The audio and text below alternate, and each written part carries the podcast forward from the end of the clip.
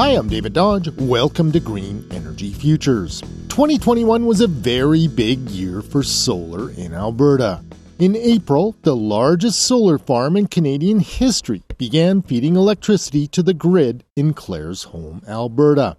At 132 megawatts, the project will generate enough electricity to power 33,000 homes in Alberta. But just as the project was connected to the grid, work had already begun on another solar project, 350% larger. So we are working on a project called Traverse Solar.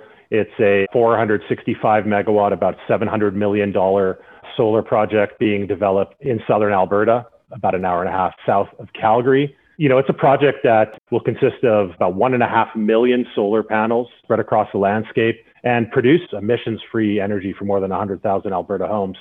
You know, it's a project that's going to employ more than 500 people during the height of construction. That's Dan Balaban, CEO of Greengate Power, a Calgary-based company building the Traverse Solar Project with no subsidies. Amazon has not only agreed to purchase most of the solar energy from the project, the company's also announced they will build a $4.3 billion cloud computing hub in Alberta.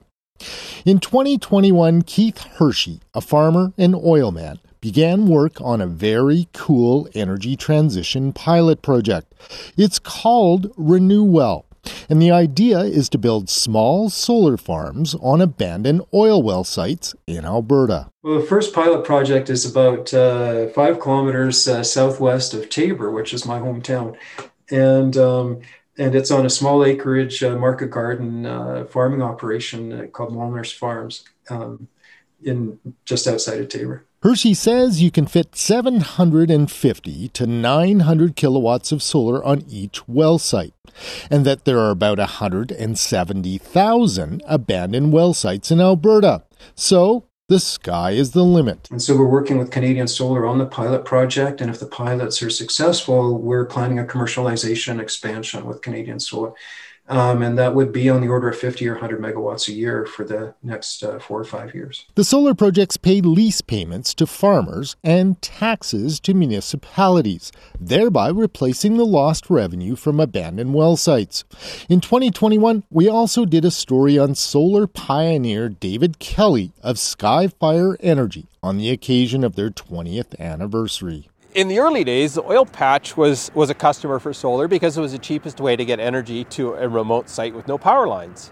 Today, oil companies and pipeline companies are building solar because it's the cheapest way to get energy. Fast forward 20 years, and Skyfire is now building utility-scale solar projects for the oil industry. We just completed this year a 13.7 megawatt DC, 10.5 megawatt AC project for Enbridge. It's a project that they're going to use the energy to offset their energy consumption for pipelines, pumping and compressing.